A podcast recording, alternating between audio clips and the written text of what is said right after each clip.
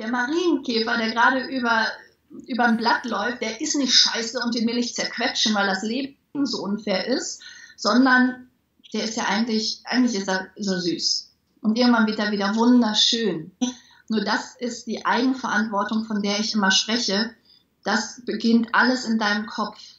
Und ob du schlussendlich diesen Marienkäfer zerquetscht, weil du diese Wut und ähm, diese Unverständnis fürs Leben Raum gibst oder wo du sagst, hey, jeder Mensch, und ich bin damit nicht alleine, hat das Gefühl, das Leben nicht zu verstehen und wir werden gewisse Dinge nicht erklärt bekommen. Also bin ich mit dieser Aufgabe nicht alleine. Also finde ich diesen Marienkäfer doch einfach wieder schön, weil alle anderen um mich herum haben auch ihre Aufgaben und müssen irgendwann diesen Marienkäfer auch wieder schön finden.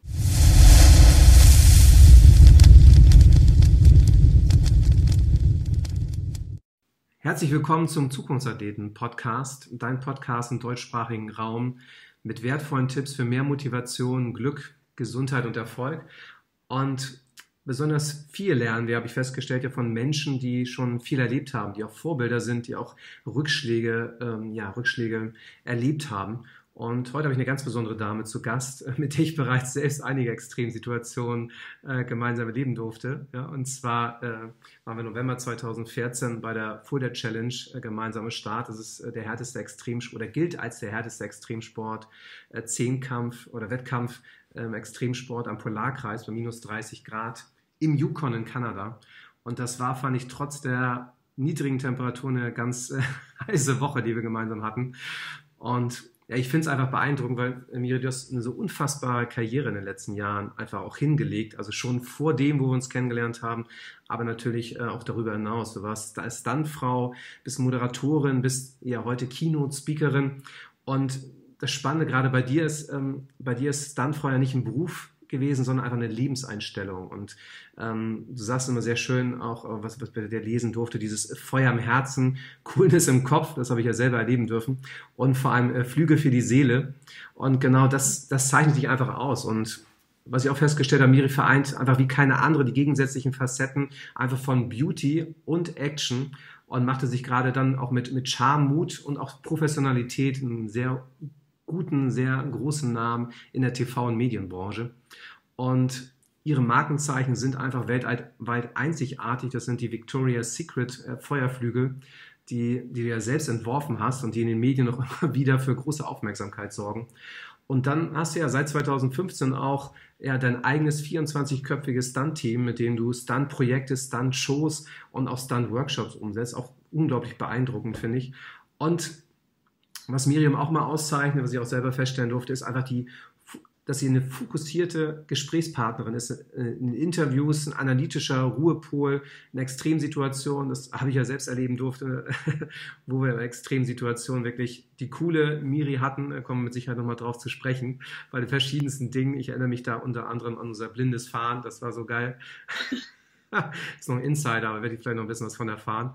Du bist wissbegierige Reporterin bei Experimenten und schaffst es einfach, ja, den Zuschauer bei Events und im TV Informationen und Emotionen eindrücklich zu transportieren. Und heute, ja, gerade als inspirierende Keynote-Speakerin, die aus der eigenen Erfahrung weiß, was natürlich auch bedeutet, wenn einem das Leben den Boden unter den Füßen wegreißt, teilst auch deine Erfahrungen ja mit deinem Publikum und hilfst dabei auch ja nach schweren Rückschlägen zurück einfach zu mehr Leichtigkeit zu finden. Und ja, bekannt geworden ist Miri, da habe ich sie tatsächlich auch äh, die das erste Mal gesehen, war tatsächlich bei Germany's Next Topmodel. Ich gebe ja zu, ich, ich gucke das Ganze äh, immer schön mit meiner Frau. Ja, wir zeichnen uns das aus, auf und spulen dann die Werbung weg. Äh, aber das gucken wir wirklich seit Jahren.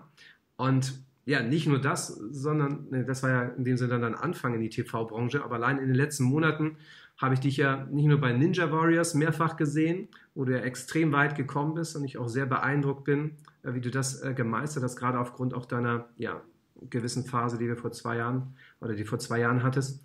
Du hast die Pro7 Winter Games gewonnen mit Joey, äh, beide Tage alle förmlich deklassiert. Joey war ja auch am 2. April bei uns dabei, ähm, bei unseren Zukunftsathleten Summits. Und du hast auch den International Speaker Slam gewonnen, warst auch beim TV Total Turmspringen erfolgreich und auch gerade vor kurzem hast du ja Costa Cordalis äh, einen harten Fight geliefert bei Global Gladiators. Also du darfst schon coole Sachen machen, da gebe ich zu, da bin ich ein bisschen neidisch. Ähm, und ich bin vor allem auch wirklich gespannt, äh, welche Erkenntnisse Miriam uns aus diesen extremen Situationen, die du ja bereits gemeistert hast, uns einfach mitgebracht hast und wie wir die eben auch gewinnbringend für Beruf und Privatleben einsetzen können. Darum herzliches Willkommen im Zukunftserleben-Podcast, Miriam Höller. Dankeschön, das war eine ganz tolle Anmoderation. Vielen, vielen Dank. Jetzt wissen ja die Zuhörer schon alles von mir. Ja, ich habe ich hab Gefühl, ich schaue schon mal, das sind tatsächlich schon ein paar Minuten, ja, aber das ist ja, und das war ja nur ein kleiner Ausschnitt aus deinem Leben, das ist ja das Krasse. Und du bist ja noch äh, richtig jung. Also ich meine, ich bin ja dagegen schon alter Sack. Du hast ja gerade mal so die 30, glaube ich, übersprungen, auch wenn man bei Frauen, glaube ich, nicht über das Alter eigentlich spricht, aber ja, da hast, da kommt ja noch viel, viel mehr. Ähm, Miriam. Aber das ist ja das so, wenn du das so, ähm, ich habe dir jetzt ganz gespannt zugehört äh, und habe dann gemerkt, ach so, ja, er redet ja von mir. Das ist äh, schon richtig, wie du sagst. Ich bin erst 31 und habe ähm, schon sehr, sehr viel erlebt, äh, erleben dürfen. Ähm, das ist aber auch meine Lebenseinstellung, weil ich Leben führen möchte mit wenig Höhen und Tiefen und mit wenigen ähm, Emotionen, sondern das habe ich schon als Kind gehabt. Ich sagte, ich möchte am liebsten die ganze Welt erobern und das am besten morgen. Ich mhm. bin dann ein bisschen realistischer geworden, je älter ich geworden bin, aber das war für mich wirklich immer mein Ansporn, ich, mich äh, ordentlich auf die Nase fallen, daraus lernen und dann ähm, ja, noch wissbegieriger weitermachen und, und daran wachsen. Ja. Mhm. Also, was ich bei dir erleben durfte, ist auf jeden Fall ein Stehaufweibchen. Also, das ist ist einfach irre. Also es war eine große Freude mit dir und vor allem eine Freude, dass du heute in unserem Podcast bist. Und vor allem auch natürlich bei unseren Events, da freue ich mich auch sehr drauf. Mira, aber gleich mal die, die erste Frage dann. Stell dir vor, du bist, wenn du auf einer Party bist und jemand, bist ja ab und zu auf Veranstaltungen und Menschen fragen dich, und Miri, was machst du denn so in deinem richtigen Leben? Und die wenigen, die dich gerade mal nicht kennen, die stellen ja dann so eine Frage, die anderen wissen das alles. Ähm, mhm. Was machst du denn so, was erzählst du den Menschen, die dich dann, die wenigen, die ich nicht kenne, was du machst?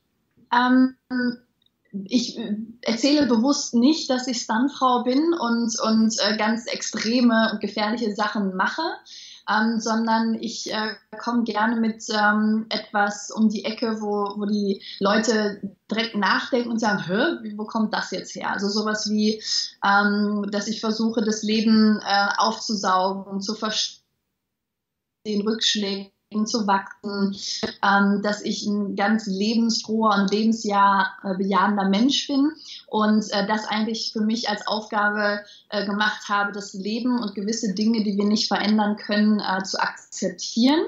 Aber genau die Dinge, die wir beeinflussen können, herauszufinden und an denen zu wachsen. Spannend. Und was sind meist die Reaktionen dann äh, der Menschen, wenn du mit denen so darüber sprichst? Ja, das Schöne an so einer Aussage ist einfach, dass ähm, manche dich dann so angucken. Und äh, merkst auch schon so, okay, ähm, wir sprechen über was anderes oder wir gehen tanzen. Ähm, und dann du aber wirklich Menschen, da rattert es ein bisschen und die haben wirklich Interesse an einem tiefsinnigen Gespräch. Und ich möchte einfach nicht mehr, ähm, ob es jetzt bei einer Party ist, ähm, in einem Aufzug, äh, wo auch immer ich Menschen treffe, ähm, übers Wetter sprechen oder ähm, ich möchte nicht von Nörglern umgeben sein, weil ich das sehr anstrengend finde. Das Leben ist eh mhm. schon anstrengend genug. Und mit so einer Aussage direkt am Anfang kann man diese Menschen sehr schnell und sehr gut äh, sortieren. Kann ich mit denen richtig Spaß haben und gleichzeitig gute Gespräche führen oder äh, wird das jetzt so ein ähm, oberflächliches Dahingeplänker? Dann bin ich aber auch ganz schnell wieder weg. das kann ich mir gut vorstellen, ja. Das sind dann die, die sagen, äh, ich gehe mir mal kurz was zu trinken holen und komme dann nicht wieder. Und du denkst, jo, kann ich besser laufen. Genau. Das bin ich dann. genau. Ja. Nein, nicht falsch verstehen. Es ist halt manchmal auch schön, einfach ein bisschen Quatsch zu erzählen und äh, ähm, oberflächliches Dahingeplänker, aber mhm. ähm, durch das, was ich erlebt habe und wie extrem ich mein Leben äh, bisher gelebt habe, gehört das äh, auch mit zu mir. Ähm, extrem das Leben aufsaugen und verstehen zu wollen. Mhm. Und da versuche ich natürlich so schnell wie möglich an Menschen zu kommen, die mir erklären können, wie das Leben funktioniert, ähm, Inputs sich zu holen. Also ich bin da ähm, wie, so ein, wie so ein Saugnapf, der mhm. überall Informationen herhaben möchte. Und war die kleine Miri früher auch schon so? Also diese, dieser Saugnapf, alles äh, aufzusaugen und in dem auch dass dieses Risiko, dieses Extreme zu leben, du nix schon, ja? Ja, ja, absolut. Ich war als kleines Mädchen schon immer sehr mutig, ähm, sehr wissbegierig und sehr lebensbejahend. Mhm. Und äh, wenn man mir gesagt hat, das kannst du nicht, ähm, dann war das mein größter Ansporn. Also ich habe das ganz oft gehört, das nicht, du bist ein Mädchen oder das ist nur was für Jungs. Und das war für mich dann immer der größte Ansporn und später dann natürlich meinem Stuntberuf auch mein Antrieb zu sagen, ja, Stuntfrau oder Stuntman zu sein, ist eigentlich ein Beruf, der ist für Männer gemacht. Da muss man über Schmerzen lernen, da ähm, geht man extreme Risiken ein, aber warum das nicht auch als Frau? Und so war ich immer doch sehr nach vorne preschend und nicht das süße Mädchen, also die Prinzessin, sondern eher ein Wildfang. Das heißt, du hast auch weniger damit Puppen gespielt, sondern wenn eher mit Autos beziehungsweise dann Stunts eher für auf dem Hausdach gemacht oder wie sah das ja. aus?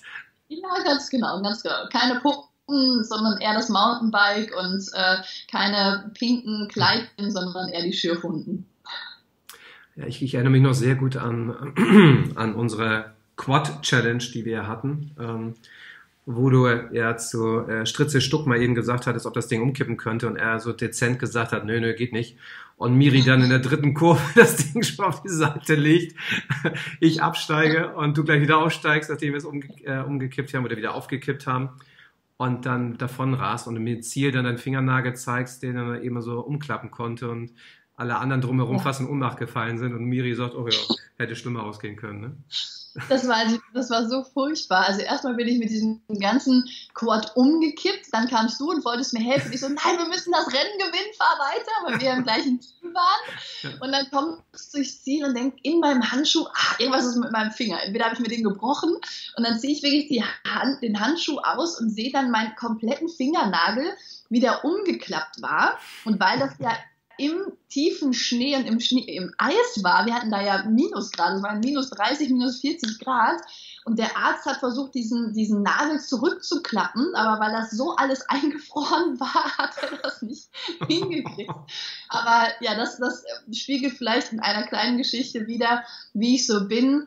Ähm, auch wenn das Leben rechts und links dir eine mitgibt und dir extreme Herausforderungen vor die Füße legt, immer weiter kämpfen, immer weitermachen und ja, um die, um die kleinen Verletzungen, die kann man sich dann später kümmern. Daher immer, ähm, Narben sind eigentlich nur ein schönes Zeichen dafür, dass das, was versucht hat, dich zu töten, nicht hart genug war.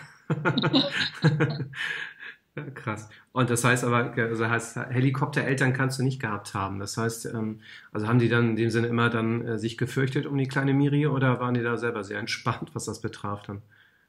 Ähm, ich habe, äh, glaube ich, gute actionreiche Gene mitbekommen. So konnten meine Eltern dann auch gut nachvollziehen, warum ich so bin und warum ich das alles mal so austesten und, und kontrollieren möchte. Ähm, aber ich habe erst nach meinen schweren Rückschlägen und mein, nach meinen Unfällen erstmal verstanden, ähm, was das für einen Wert hat, dass meine Eltern mir die absolute Freiheit gegeben haben, mich auszutesten, mich zu finden, mich zu kreieren als einzigartiger Mensch, so wie wir alle sind. Mhm. Und auf der anderen Seite ähm, weiß ich es aber heute erst wirklich zu schätzen, weil ich weiß, was für einen Stress ich meinen Eltern damit angetan habe, ähm, zur Arbeit zu fahren und meine Eltern eigentlich nie wussten, äh, kommt sie gesund zurück oder nicht. Mhm. Und äh, das ist schon etwas, äh, was ich meinen Eltern sehr hoch anrechne, dass sie sich selber zurückgenommen haben, ähm, mir auch nie das Gefühl von Angst gegeben haben, dass sie Angst um mich haben, sondern mich eigentlich eher bestärkt haben, in dem, hey, du musst dich austesten, du musst dich finden. Ähm, und und ähm, ja, dass, dass sie eigentlich sich zurückgenommen haben, um mir die Freiheit zu geben. Man sagt ja immer so schön, ne? Eltern sollten ähm, den Kindern die Wurzeln geben, um zu wissen, wo sie zu Hause sind, aber dennoch die Flügel, um ausfliegen zu können. Und mhm. das haben meine Eltern wirklich in Perfektion hinbekommen. Mhm. Schön gesagt, schön gesagt. Ähm, ist es denn tatsächlich schon so in der Sandkiste dann auch gewesen oder in den frühen jungen, äh, Jugendjahren, dass du dann wusstest, dass es für dich äh, Richtung Stuntfrau dann gehen soll? Das, da, oder wie bist du darauf gekommen überhaupt? Na, ich komme aus einer äh, Familie, wo viel getanzt wurde. Also meine Mama war professionelle Tänzerin, meine ähm, äh, Tante war professionelle Tänzerin, hat sogar ihre eigene äh, Ballettschule, Ballerita und ähm, das ist äh, etwas, wo man reingeboren wird. Und ich dachte immer, ich muss dann auch Ballerina werden, wenn hier überall getanzt wird. Ähm, und mich hat das auch wirklich fasziniert, auf der Bühne zu stehen und mhm. Menschen mit dem zu begeistern, was ich kann. Ähm, und das war halt der Tanz, weil mit drei Jahren habe ich äh, quasi mit dem Tanz begonnen. Und irgendwann habe ich aber gedacht, boah, aber eigentlich willst du doch Actionheldin werden, ne? so wie die Ninja Turtles und Wonder Woman und so. Das waren so meine Vorbilder, wo ich dachte, boah, ähm, ja, außergewöhnliche Kräfte zu haben, fliegen zu können. Ähm, das, das war für mich immer so dieses, ja, das, das ist eigentlich das, was ich möchte, aber das gibt es halt nicht, also tanzt du weiter. Und irgendwann saß ich dann mit meinen Eltern vor dem Fernseher, da war ich ähm, 14. Dann habe ich einen Actionfilm geschaut und bei diesem Actionfilm hing eine Frau unter einem Helikopter. Und dann sagte meine Mama zu mir, ja, dann musst du Stuntfrau werden, wenn du das machen willst, weil ich natürlich völlig mhm. fasziniert von dieser Szene war. Und ich sage, Mama, aber was, was ist denn eine Stuntfrau? Und damals gab es noch kein Internet, also wir hatten kein Internet. Ja. Ähm, und dann bin ich in den nächsten Freizeitpark gefahren und habe mir wirklich ab diesem Zeitpunkt immer bin dorthin gefahren und habe mir die Stunt-Show in dem Freizeitpark angeschaut, weil ich wusste, das sind Stunt-Leute und das sind meine Vorbilder, weil das ist das, was ich später mal machen möchte. Und somit wurde dann eigentlich mein Traum zur Wirklichkeit, dass es natürlich keine Actionhelden gibt mit Superkräften, aber es gibt Stunt-Leute, die die Gefahr so kalkulieren, dass man gefährliche Situationen kontrollieren kann und spektakulär halt darstellen kann. Und also gerade in der Zeit, wo du angefangen hast, ich meine, selbst heute ist es ja mit, mit Sicherheit außergewöhnlich äh, überhaupt Stuntfrauen. Also ich weiß nicht, wie, wie hoch ist der prozentuale Anteil selbst heute noch? Sind das dann 10, 15 Prozent äh, der Stuntleute? Oder? Ja, wenn überhaupt. Ne? Also wenn überhaupt. Ich würde mal, ähm, ich kann jetzt keine Prozente nennen, aber ich würde mal sagen, so von 25 Männern ist dann eine Frau im Team. Ne? Ja, mhm. Aber ich glaube sogar selbst, selbst viele Männer machen ja teilweise die Stunts auch der Frauen, schätze ich mal. Das muss ja teilweise sein, oder? Also ja. Und genau, da wird einfach eine blonde Perücke aufgesetzt, ja. dem Mann, und dann äh, spielt der Mann die Frau. Mhm. Ja. Und das ist ja, ich meine, zu der Zeit, wo du angefangen hast, war es ja nicht dann äh, eine von 25, sondern sicherlich eher eine von 100. Ähm, wie, wie war denn das? Also zum einen, also habe ich dich ja, also wie gesagt, du bist ja nicht das typische Mädchen, hast du ja schon gesagt, mit Pippi und so, das war ja auch gar nicht, auch wie gesagt, auch im, im Yukon war ich ja eher das Weichei, der dann gejammert hat, wenn er dann nachts irgendwie da in der Kälte schlafen musste. Ähm, das ist ja, also da, wie sieht es da mit Gegenwind aus? Also auch von den Männern, so nach dem Motto, nimm, nimm die einen da sofort ernst oder hast du dir schnell erarbeitet? Dass du, also wie ist das gewesen für dich? Nee, überhaupt nicht. Ich glaube, dass das auch etwas ist, was jede Frau, die in einem Männerberuf erfolgreich werden möchte, sofort erkennt. Dass ähm, dann doch diese Macho, äh, die Machos schnell herauskommen, die dann einfach sagen, Schätzchen, das ist nur was für Männer. Und umso schwieriger ist es dann für eine Frau, sich zu beweisen. Im Sinne von, ähm, ich hatte diese Situation, wir hatten ein Training ähm, von Höhenstürzen, also das kennt man aus den mhm. Filmen, und dann äh, das Haus explodiert und man springt aus dem Fenster. Und dann fängt man natürlich nicht bei 15 Metern an, sondern erst bei 1, 3, 5 Meter. Und äh, die Jungs sind alle von 10 Metern gesprungen. Und dann haben die zu mir gesagt, ja Miriam, mach du mal fünf. Und dann habe ich, hab ich gesagt, nee, also wenn ich jetzt mich selber in diese Rolle versetze, ach, ich mache mal weniger, weil ich bin ja die Frau und ähm, ich, ich, ich äh, nicht mit an und nehme nicht die Bohrmaschine mit in die Hand und baue die Rampen selber, über die wir dann später äh, springen, sondern wenn, dann bin ich zu 100 Prozent in dieser Rolle des Stuntmans also Stuntfrau, mit drin und ich kriege keine Bonuspunkte. Eher im Gegenteil, ich fange noch höher an, um den Jungs zu beweisen, ich kann das und ich will das und ich beweise euch das jetzt. Und da finde ich äh, ganz wichtig, dass man am Anfang diesen klaren Punkt als Frau schon setzt in einer männerdominierten Welt, weil ich dann an diesem Tag von zwölf Metern gesprungen bin und habe gesagt, so Jungs, bitte keine Diskussion mehr über Mann oder Frau, sondern ich kann das, wenn ihr mir das sagt, wenn ihr mich unterstützt, dann kann ich genauso gut werden wie ihr. Also nehmt mich mit in euer Team auf. Und da, da war die Diskussion dann auch wirklich zu Ende. Aber man muss als Frau wirklich dann diese Stärke haben und sagen, ob Mann oder Frau, völlig egal. helft mir einfach und wir können ein richtig geiles Team werden, weil irgendwann kommt der Punkt, da braucht ihr eine Frau und dann habt ihr mich mit aufgebaut. Hm. Stark. Das heißt, diese ganzen Gender-Diskussionen, die wir überall haben, da das belächelst du dann in dem Sinne dann auch häufig, oder? Ja, es ist, es ist einfach unnötig, würde ich sagen. Ne, es, ist, es, ist, es ist unnötig, weil äh, Beziehungen sind genauso langweilig, äh, wenn du keinen Partner hast. Ne? Und warum sich dann nicht starke, und es gibt so viele unfassbar starke Frauen da draußen, die erfolgreich werden wollen, die nicht ähm, als Hausfrau zu Hause sitzen bleiben möchten, sondern die was bewegen möchten. Ähm, warum dann immer dieses, nee, nee, ist eine Frau? Ähm, warum? Verstehe ich nicht. Und, und da, äh, wir Frauen haben so viele, so viel Potenzial, was Männer nicht haben, und Männer haben so viel Potenzial, was wir Frauen nicht haben. Und warum das nicht zusammenfügen? Ist doch eigentlich perfekt. Aber da steht halt auch das Ego auf der einen wie auf der anderen Seite dann oft im Weg. Ja, absolut. Und ähm, aber gerade bei deinen bei deinen Stunts, also du hast ja verschiedenste Sachen gemacht, auch gerade die die Victoria's Secrets äh, Nummer mit den mit den Flügeln, ähm, wenn da Feuer im Spiel ist, es ist ja nicht so wie gerne sonst im, im, im Fernsehen gearbeitet wird, dann nach dem Motto, dass es nach Feuer aussieht, aber es ist es ist ja wirklich echtes Feuer. Ähm, wie gehst du da insgesamt auch gerade mit dem mit dem Thema Ängsten um?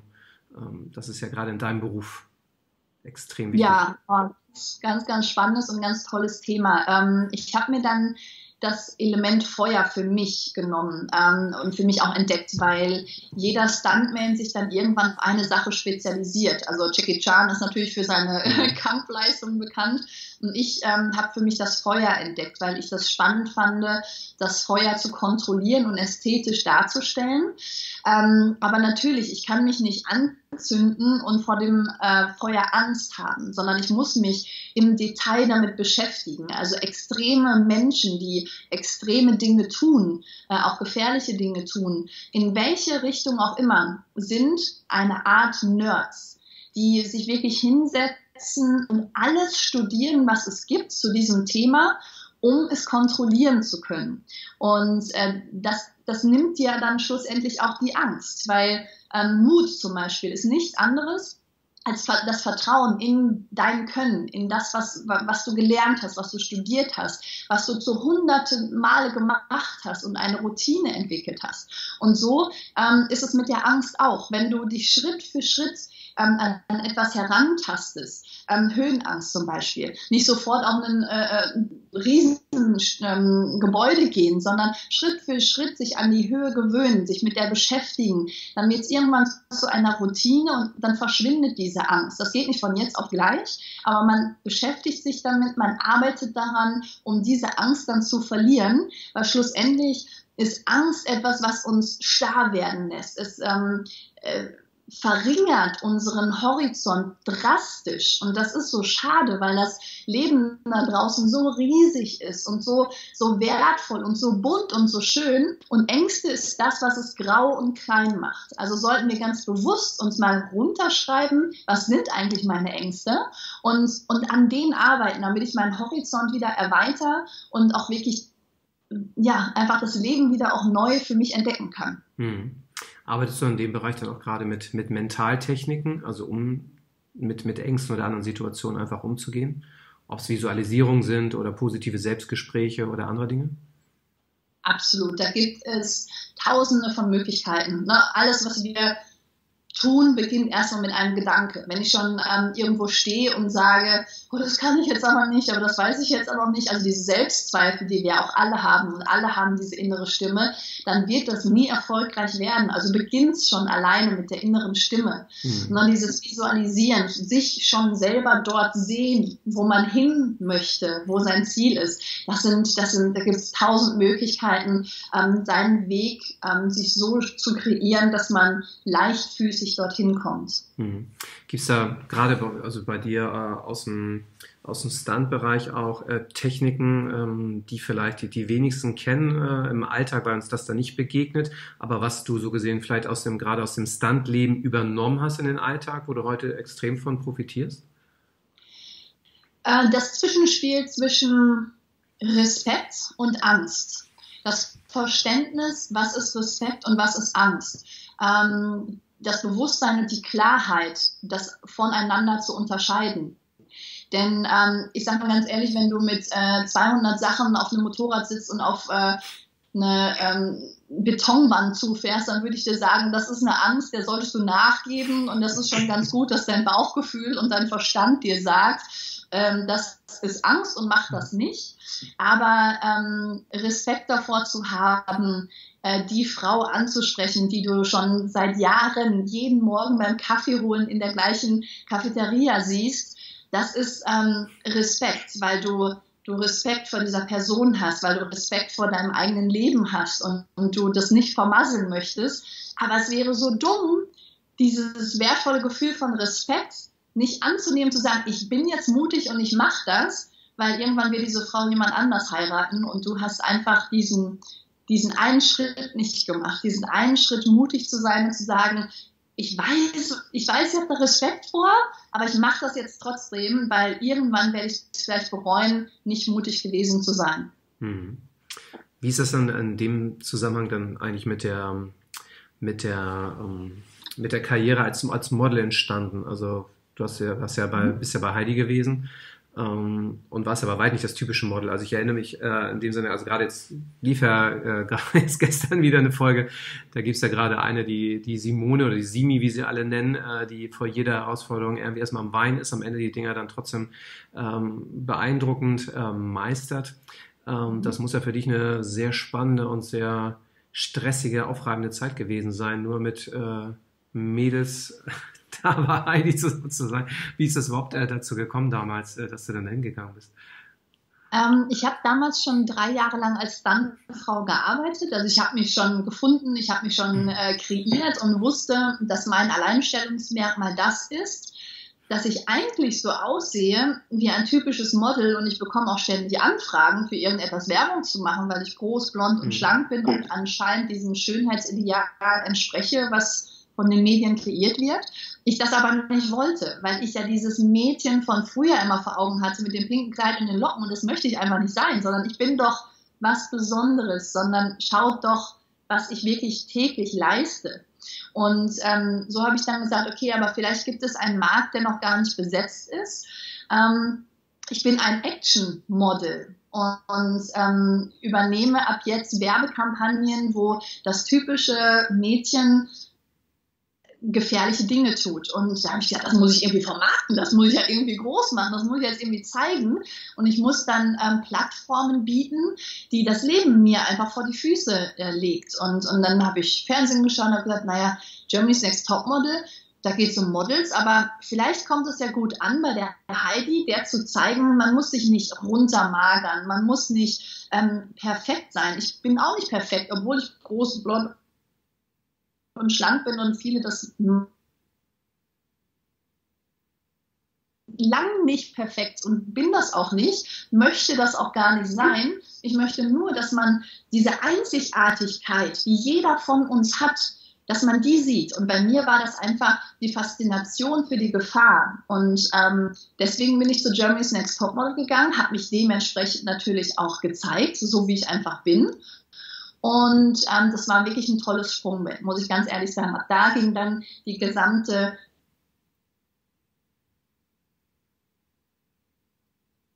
hat. Im Sinne von, ach, das ist doch die Stuntfrau von Germany's Next Topmodel und äh, nicht, ähm, das ist die Stuntfrau, die keinen Namen hat und die immer für andere Schauspielerinnen den Hintern hinhält.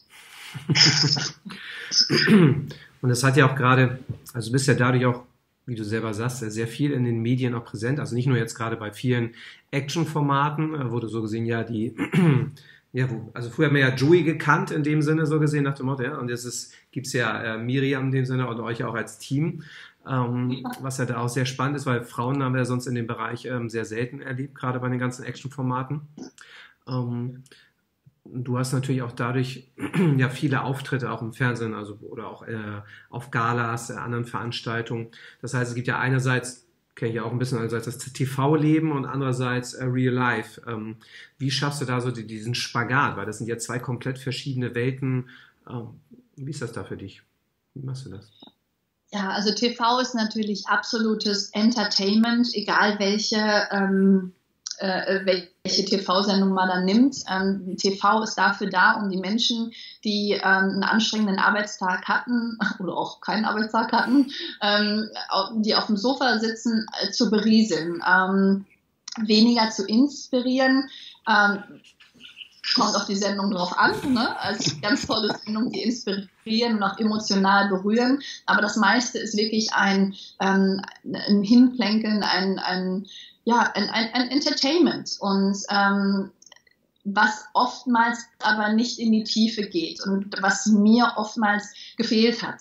Und äh, das ist aber das Schöne, dass so, so bunt und so aufregend und so, so krass diese TV-Welt ist, mega, ähm, wusste ich aber immer, wo mein Zuhause ist. Und zu Hause in einem kleinen Dorf, wo ich herkomme, ähm, war ich immer die kleine Miriam, die immer noch an der Fleischtheke ein, äh, ein, eine extra Wurst bekommt, äh, seit 30 Jahren mittlerweile. Und das finde ich einfach schön. Ähm, dieses Zwischenspiel auch hier wieder zwischen dem bunten, ausgefallenen, super krassen Leben in alle Richtungen und auf der anderen Seite, wenn ich nach Hause komme, sind da meine Freunde und meine Familie, die mich nicht als das wertschätzen, was ich leiste, sondern als das wertschätzen, wer ich mal als kleines Kind und jetzt auch immer noch bin. Hm. Das finde ich auch so schön sympathisch an dieses, dieses Natürliche oder auch jetzt äh, im Interview, äh, das wir gemeinsam führen, wo viele dann sagen wird, okay, Model, dann wird sie sich bestimmt dann komplett äh, aufgetakelt haben und hier und da noch und alles. Ähm, ja, ich meine, du bist ja eine natürliche Schönheit äh, und das ja, das finde ich auch so sympathisch, dass du einfach, ja, die Miri bist ähm, und mhm. da in dem Sinne auch gar nicht die Rollen annimmst. Klar, im, im, Fernsehen kennen wir ja auch, ob bei Gladiators oder bei Topmodels, ähm, wo ich das auch mal geschmunzelt habe, also gerade auch nachdem ich dich kannte, ähm, wo du auch bestimmte Dinge einfach provozierst äh, und in dem Sinne auch ja direkt bis in deine Art äh, und dann auch die Sachen frei rauslassen und auch kein Blatt vom Mund nimmst. Aber wie du sagst, das ist natürlich der, dieser Unterhaltungswert, der dann natürlich mal da sein muss. Aber ja, wenn wir mal kurz äh, hinabschweifen, ähm, ist natürlich, ich bin provokant, das stimmt, äh, was du sagst, aber weil äh, nehmen wir jetzt nur mal zum Beispiel Social Media. Die meisten Instagram-Accounts, die sich junge Frauen, junge Männer anschauen, die sich Inspirationen holen ähm, möchten, kriegen Bilder vorgesetzt, die nicht der Realität entsprechen. Sprich, irgendwelche Frauen, die mit aufgetakelten äh, Fake-Brüsten, ähm, Fake äh, Wimpern, ähm, Fake Haaren mit einer Kokosnuss in Tahiti am Strand sitzen oder jemand, der sich für einen Tag einen ein äh, Business Jet mietet und, und eine auf dicke Hose macht, das ist nicht die Realität. Das ist etwas, was in unserem Unterbewusstsein ganz schnell ein schlechtes Gefühl hervorholt, weil ich sehe dieses Foto und denke, naja, ich habe aber keinen Business Jet und ich habe heute gerade auch keine Kokosnuss in der Hand und jetzt an, am Strand. Und das ist etwas, was keinen, also 0,0 Mehrwert für denjenigen hat, der da zuschaut. Und das Gleiche ist im Fernsehen, dass, ähm, wenn man, du hast gerade Global Gladiators angesprochen, ähm, ich habe mich nicht wohlgefühlt. Mhm. Ich, ich, ich war traurig, ich war zickig, ich war müde, weil ich mit Menschen, ähm, nicht mit allen, aber mit Menschen dort zusammen war. Da würde ich im Leben nicht mit zusammen sein, weil die einen negativen Einfluss haben. Ähm, das Größte und Wichtigste wurde mir genommen, meine Freiheit. Ich durfte aus diesem äh, Container nicht heraus. Das sind natürlich, das meine ich mit Entertainment. Das ist ja, ja auch interessant zu sehen, was mit Menschen passiert, denen du die größten Werte überhaupt äh, wegnimmst. Aber ich ähm, bin einfach eine, die dann voll draufhaut und sagt, ich bin jetzt sauer, ich bin jetzt traurig, weil das die Realität ist. Und das ist die Realität, dass das Leben hart ist und manchmal auch echt anstrengend und auch scheiße. Aber es ist deine eigene Verantwortung, sich da wieder herauszukämpfen. Und da, da kann ich nicht da sitzen und sagen, ja, mein Leben war wirklich scheiße und na, mir geht's jetzt heute wieder gut Nein, es gibt immer noch Tage, an denen geht es mir richtig scheiße, weil ich das Leben nicht verstehe und keiner mir dieses Leben erklären kann. Aber das fehlt mir da draußen einfach. Ähm, diese Ehrlichkeit, die Ehrlichkeit nicht ins Gesicht, äh, äh, die Ehrlichkeit mal, mal wirklich, dass Leute sagen, ich, ich, sorry, ich habe heute echt, ich, ich verstehe es nicht. Erklär mir bitte das Leben. Ich bin heute traurig. Ähm, ich habe heute keine Kokosnuss in der Hand, weil Ne, so. Und da möchte ich einfach hin, dass auch wenn meine Aussagen provokant sind, ähm, sie sind aber echt und sie sind authentisch und sie sind manchmal auch verletzend, wie das Leben aber auch selbst ist. Hm. Ja, du hast es, du hast es gerade angedeutet, dass es neben, man sagt ja immer, das Leben ist kein Ponyhof. Äh, gibt es ja diesen schönen, diesen schönen Begriff. Ähm, ja, du hast es ja selber in 2016 auch ähm, durchmachen dürfen, dass in dem Sinn die Welt nicht nur wirklich heil ist, sondern es gab ja auch wirklich zwei Ereignisse in deinem Leben, die ja allein ein Ereignis für sich schon äh, etwas sind, was, was du nicht mehr deinem größten äh, Feind wünschen ähm, würdest. Ähm, möchtest du da einmal kurz drauf eingehen und uns davon ein bisschen erzählen? Ja, ähm, also ich äh, durfte schon über zehn Jahre ähm, in meinem Beruf arbeiten, also als, als Stuntfrau. Ich durfte den Traum wirklich leben, den ich mir auch äh, hart erkämpft habe. Und ähm, dann kam der 19. Juli und, und ähm, das war ein äh, Tag, an dem ich mich schon grundsätzlich nicht wohlgefühlt habe. Und das kennt man, dieses Bauchgefühl, wo du eigentlich schon weißt, okay, irgendwas ist jetzt, äh, irgendwie, irgendwie läuft hier was schief. Und ich hatte einen Auftrag für ein großes Modemagazin und sollte ähm, Designermode spektakulär darstellen und unter einem Helikopter hängen.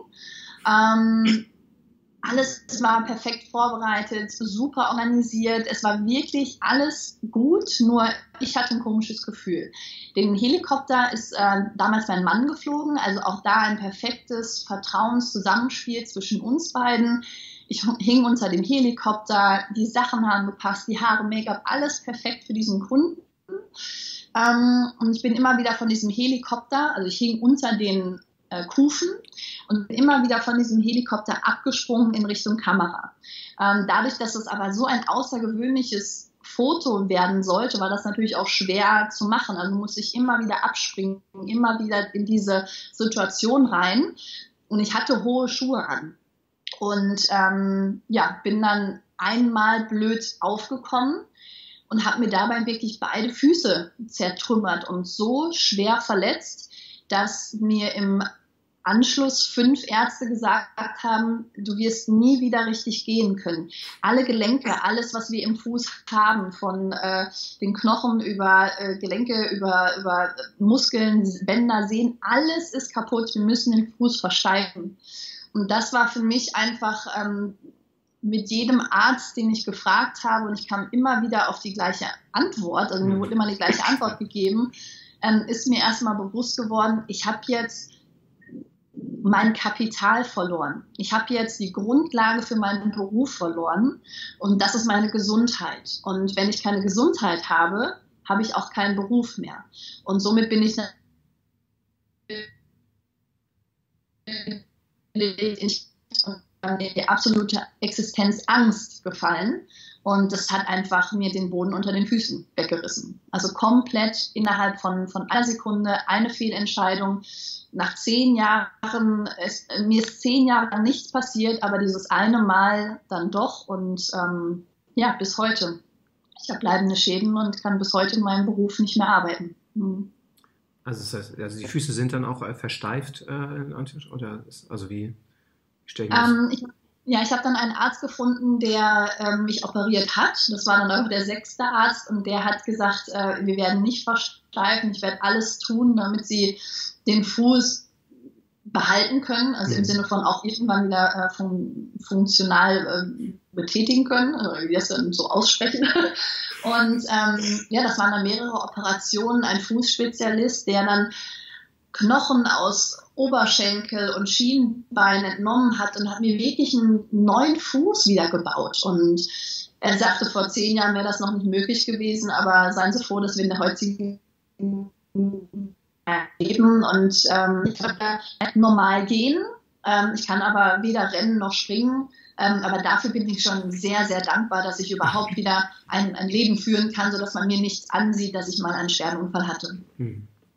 Um, also das ist ja gerade, wenn, wenn, wenn wir uns deine Geschichte angucken, wo du schon sagst, als, als Kind war schon dein Traum äh, in dem Sinne immer ja Action, Fun, auch mit 14 dann schon den, den, den ersten Gedanken, dann auch Stuntfrau zu werden, äh, das so gesehen, den, den Lebenstraum oder den, ja, das dann ja aufzugeben. Wie hast du es geschafft, damit umzugehen? Also das wirklich zu akzeptieren auch. Naja, erstmal gar nicht, ne? weil du identifizierst dich ja mit dem, was du leistest. Du identifizierst dich ja mit deinem Beruf, mit deiner Persönlichkeit, äh, über deinen Partner. Und wer bist du, wenn du dich über nichts mehr identifizieren kannst? Und das war für mich eigentlich das Schwerste, ähm, herauszufinden, warum ist mir das passiert und wie blöd warst du eigentlich? Weil als dann irgendwann ähm, die Wut auf mich selbst und die Wut auf das Leben weg war, ähm, kam ein Freund zu mir und sagte, weißt du, es gibt einen schönen Satz, der heißt, wie lange wird es dauern, bis ich verstehe, wofür es gut war? Und dann habe ich gedacht, ja, weißt du was, irgendwann, und wenn es in zehn Jahren ist, werde ich, werde ich wissen, wofür dieser Unfall passiert ist und warum mir das passiert ist, warum mir das weggenommen wurde, meine Passion. Und heute, knapp drei Jahre später, bin ich schon so weit, dass ich sage, vielleicht warten ja viel wertvollere Aufgaben auf mich, dass ich mich nicht mehr von Autos anfahren lassen muss, äh, von explodierenden äh, Häusern wegspringen muss, aufs Flugzeug springen muss, mich anzünden muss, das ist zwar eine Faszination, womit du ein Publikum ähm, faszinieren kannst, aber in der Tiefe berührst du Menschen anders. Und ähm, das ist etwas, was ich halt heute mache, dass ich über Rückschläge spreche, wie du dich aus der Perspektivlosigkeit wieder neu kreierst, ähm, dich selbst neu äh, daraus entwickelst und dich veränderst. Und ähm, jetzt merke ich, ähm, dass der Job, den ich gemacht habe, der war so außergewöhnlich, dass der oft auch gar nicht nachzuvollziehen war, wie gefährlich der war. Das, was ich aber heute mache, ähm, sind Dinge, die sind menschlich. Und da kann ich Menschen wirklich im Herzen auch berühren und viel mehr mit bewegen als mit extremer Action. Hm. Und es war es war ja gerade die Zeit, es war ja nicht mehr vier Wochen, in dem Sinne, da gab es ja auch in dem Sinne gleich den, den, nächsten Rückschlag im Endeffekt. Das ist ja die wichtigste Person in deinem Leben. Ähm, schweres Schicksal erlitten hat. Du hast ja deinen Freund schon angesprochen, Hannes Eich, äh, ein krasser, krasser Typ. Ähm, ich habe ihn ja auch bei, bei Red Bull Air Race und so immer bewundert. Ähm, was ist da genau passiert oder wie hast du das auch erlebt für dich? Ähm, sechs Wochen nach dem Unfall, den ich hatte, ähm, und ich saß zu dem Zeitpunkt natürlich noch im Rollstuhl, weil ich saß ja mehrere Monate mit zwei gebrochenen Füßen im Rollstuhl, ähm, kriege ich wirklich von, von jetzt auf gleich einen Anruf. Und ähm, die, die Schwester von Hannes ist dran und sagte, ähm, Hannes ist mit seinem Helikopter abgestürzt und, und Han Hannes ist tot. Und das ist etwas, das ist so groß und das ist so unverständlich, das Thema Tod, dass du nichts mehr, nichts mehr an dich heranlässt im Sinne von das Grundvertrauen, was du ins Leben ja hast, war für mich komplett weg, weil ich von, von vier Säulen drei verloren hatte. Also wir haben ja Familie und Freunde, wir haben den Beruf, wir haben den Partner und wir haben unsere Gesundheit. Und die Gesundheit habe ich verloren und damit meinen Beruf und sechs Wochen später meine Liebe, also somit auch alle Zukunftsträume, alles, was dich ja antreibt, das sind ja deine Ziele. Und das war für mich ein, ein, ein absolutes Stecker raus. Und jetzt ist nichts mehr wichtig, sondern jetzt musst du nur eine Frage dir beantworten und so tief unten war ich. Und das ist mir heute ähm, fast peinlich. Ähm, aber ich war so weit unten. Der absolut lebensbejahendste Mensch, den es auf der Welt gibt, der war so weit unten, dass ich mir die Frage gestellt habe, möchte ich dieses, Entschuldigung jetzt für diese Worte, völlig beschissene völlig unfaire Leben dieses Spiel, will ich das überhaupt noch mitspielen? Weil ich habe ja eigentlich nichts falsch gemacht. Warum kriege ich jetzt solche Aufgaben? Oder sage ich einfach, wisst ihr was, Leute, leckt mich alle am Hintern. Ich äh, ziehe die Reißleine und ähm, ja, entscheide mich dagegen. Und das war, wenn solche Gedanken überhaupt erstmal in deinem Kopf sind, dann ist das eine, eine Aufgabe, die du da hast. Und das war für mich eine ganz, ganz schwierige Zeit und auch eine heftige Zeit, die, die wirklich über mehrere Wochen ging, wo ich sage, ich habe gar keine Kraft und ich habe auch gar keine Lust, weil ich, wenn du ein Spiel nicht verstehst, dann spielst du das auch nicht. Mhm. Und das war für mich, ähm, ich, ich, brauchte einfach Argumente für das Leben. Und die kamen dann Schritt für Schritt ganz, ganz langsam, mit ganz viel Liebe und Mühe von außen auch. Ne? Die kamen dann immer. Das heißt, wie bist, wie bist du dann aus der Situation dann ähm, wirklich wieder rausgekommen? Dann also. ähm, zum Glück hatte ich meine Eltern, meinen Bruder, also wirklich meine, meine Familie. Mhm. Äh, das ist so der, der letzte Punkt, wo ich dachte, boah, wenn ich gehe, dann, dann, dann tue ich denen ja das gleiche Leid an, wie das, was ich jetzt gerade spüre. Und das möchte ich nicht. Ähm, und, und ganz simple Dinge, also mit meinem Bruder zum Beispiel fahre ich gerne Motorrad, ähm, wo ich dann einfach sage, okay, ihr, macht irgendwas mit mir, wo ich vielleicht mich wieder ein bisschen spüre. Ähm, und, und ob es Vanilleeis mit Schokosoße äh, essen ist. Das sind, das sind dann nachher ganz, ganz, ganz kleine Dinge, die dich Schritt für Schritt wieder dahin führen, dass du sagst, der Marienkäfer, der gerade über, über ein Blatt läuft, der ist nicht scheiße und den will ich zerquetschen, weil das Leben so unfair ist, sondern der ist ja eigentlich, eigentlich ist er so süß. Und irgendwann wird er wieder wunderschön. Nur das ist die Eigenverantwortung, von der ich immer spreche das beginnt alles in deinem Kopf. Und ob du schlussendlich diesen Marienkäfer zerquetscht, weil du diese Wut und ähm, diese Unverständnis fürs Leben Raum gibst, oder wo du sagst, hey, jeder Mensch, und ich bin damit nicht alleine, hat das Gefühl, das Leben nicht zu verstehen und wir werden gewisse Dinge nicht erklärt bekommen. Also bin ich mit dieser Aufgabe nicht alleine. Also finde ich diesen Marienkäfer doch einfach wieder schön, weil alle anderen um mich herum haben auch ihre Aufgaben und müssen irgendwann diesen Marienkäfer auch wieder schön finden. Hm. Ja, ich habe mir dann zum Beispiel eine, eine Lebens-To-Do-Liste gemacht, wo, wo ganz banale Dinge draufstehen, bis hin zu ganz großen Dingen. Denn ich wollte immer ganz früh Mama werden. Ich wollte immer eine verheiratete Frau sein und mit ganz viel Stolz einen Ring tragen, wo ich sage, ja, ich gehöre zu jemandem aber auch ähm, kleine Sachen, wie ich wollte immer mal einen großen Truck fahren oder ja, wie gesagt, Vanilleeis mit Schokosoße. Und an diesen Dingen von ganz klein unten angefangen, die immer größer geworden sind, habe ich mich dann wieder zurückgekämpft. Und der größte Ansporn ähm, war für mich, dass ich gesagt habe, ich glaube daran, dass die Menschen, die gestorben sind, noch bei uns sind. Energie ist vorgestellt. Ähm, und das ist auch wieder eine Sache. Woran glaubst du? Und ich habe mir einfach vorgestellt, und somit mache ich mir mein Leben auch schöner, wenn mein Lebenspartner, meine große Liebe, der Mann, der immer die Antworten auf meine Fragen hat, mich ab und zu hier besuchen kommt und mir über die Schulter schaut, was ich gerade mache, dann werde ich verdammt nochmal wieder gehen können. Und dann wird er sehen, wie mir die Tränen das Gesicht herunterlaufen, weil ich unter Schmerzen versuche, meine ersten Schritte zu gehen. Aber ich werde irgendwann ohne Krücken wieder gehen können. Und dann werde ich, und das habe ich auch gemacht, ganz laut schreien, Schau, Schatz, ich kann wieder gehen. Und das war der größte Ansporn für mich.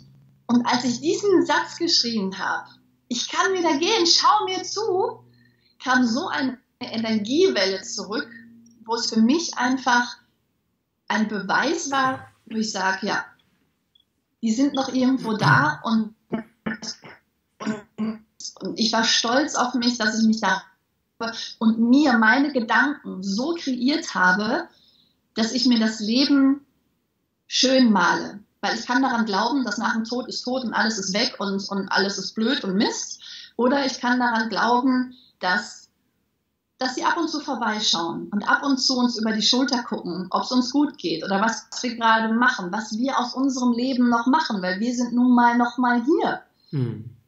Und das Schöne daran ist, niemand wird uns diese Antwort geben, was richtig ist. Ist nach dem Tod Schluss oder kommen wir ab und zu mal hier vorbei, um unsere Lieben nochmal zu beobachten? Keiner wird diese Antwort geben können. Und deswegen ist unsere Entscheidung, woran glaubst du? Mhm. Wow. Also mein größten Respekt.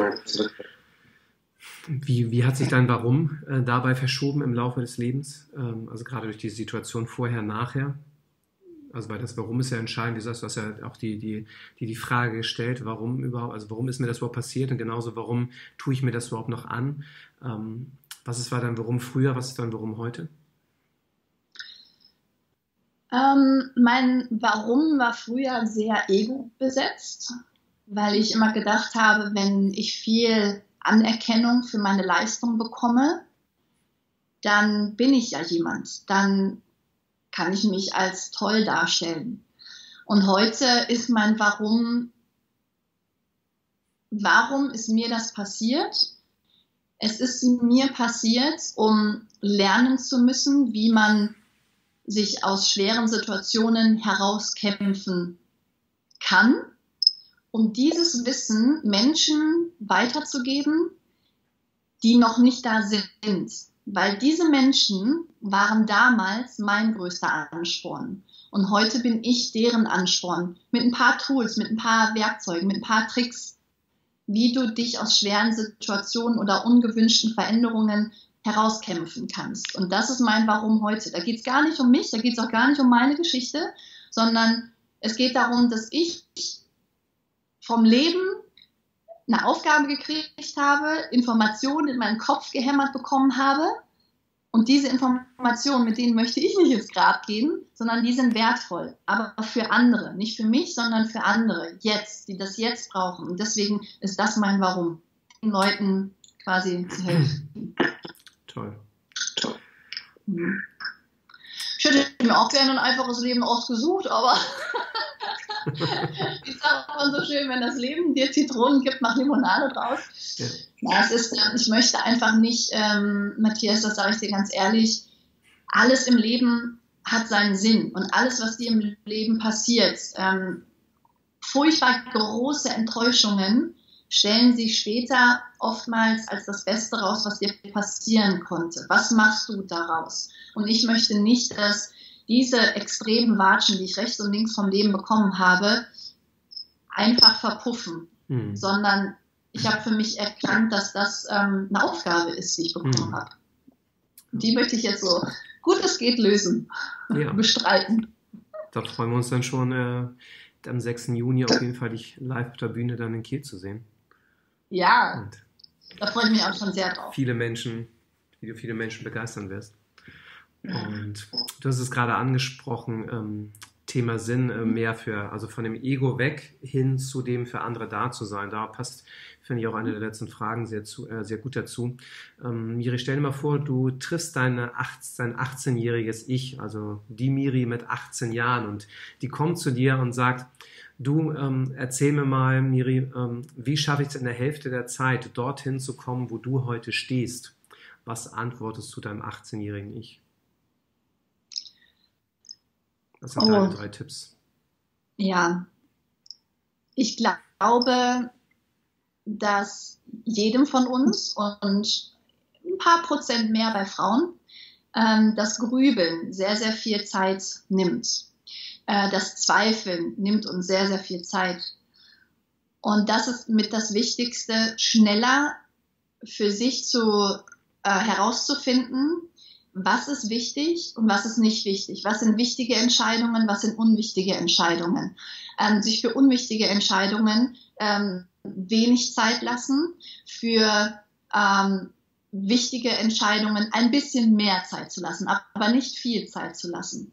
Und auch da gibt es Tools und Tricks, wie man schnell zu seinen Entscheidungen dieses Aufschieben und dieses nochmal drüber nachdenken und kann ich das und will ich das und ne, das bringt nichts, sondern schnell Entscheidungen treffen und auch wenn die Entscheidung schlecht war, war sie für etwas gut, aber immer mit, ja, immer schnell reagieren, immer, immer schnell in dem, im Tempo äh, des Lebens bleiben und sich nicht selber die Handbremse anziehen, wie wir alle haben, sondern loslassen und Entscheidungen treffen. Mhm. Noch ein Tipp? Noch ein Tipp? ja. äh, also drei insgesamt, genau. Drei, die, drei, die drei Tops oder die drei Spitzentipps, die du deinem 18-Jährigen nicht geben würdest. Genau, so schnell entscheiden. Zum einen okay. weniger zweifeln. Ähm, dann natürlich ein Tipp äh, Umfeld, ganz, ganz wichtig. Mit wem äh, umgibst du dich? Sind das Energiesauger, die dir sagen, du kannst es nicht? Ähm, also ganz, ganz wichtig, dich mit den Leuten umgeben, äh, die dich motivieren. Und der dritte Tipp, halte dich an Menschen, die schon da sind, wo du bist. Schau dir sehr, sehr viel ab. Lerne ganz, ganz viel. Ähm, bleib nie stehen, sondern fokussiere dich wirklich auf das, wo du hin willst und auf die Menschen, die schon da sind. Und sei vor allen Dingen mutig, diese Menschen anzusprechen ähm, und, und, und wirklich von denen zu lernen. Hm. Toll, spannend. Also wieder mal ganz andere Tipps, äh, wie ich sie sonst in, in anderen äh, Interviews bisher hatte. Sehr schön, viele neue Dinge dabei. Sehr cool. Ja, bei mir ist es halt mehr aufs Menschliche bezogen, ne? Ja. mehr aufs Leben und nicht Finanzen und Business, sondern ja. es ist wirklich das äh, Leben. Ja. Cool. Am 6. Juni bist du dabei bei unserem Zukunftsathleten Change Summit in Kiel. Da wirst du ja, ja über 600 Menschen begeistern. Und auf was dürfen sich dann die Teilnehmerinnen und Teilnehmer freuen an dem Abend, wenn sie dich hören? Ja, ich, ich freue mich erstmal auf den Abend. Das wird ganz, ganz toll. Und die Teilnehmer können sich ähm, das, was ich von dir gehört habe, was du ja mittlerweile schon auf die Beine gestellt hast, das ist ja unfassbar, was du momentan bewegst. Äh, ganz, ganz toll. Also Hut ab. Mhm. Und an dem Abend freue ich mich so sehr, weil du ein Machertyp bist, weil alle, die dort vor Ort sind, Machertypen sind, die andere Menschen motivieren wollen, zu ihrem Ziel zu kommen, so schneller dorthin zu kommen, wo sie hin möchten, Klarheit zu bekommen über das, wer sie sind, auf, auf, auf das, worauf sie sich verlassen können. Und äh, bei mir in dem Vortrag geht es ähm, ganz klar darum, ein mutiger Mensch zu sein. Warum ist es wichtig, ein mutiger Mensch zu sein?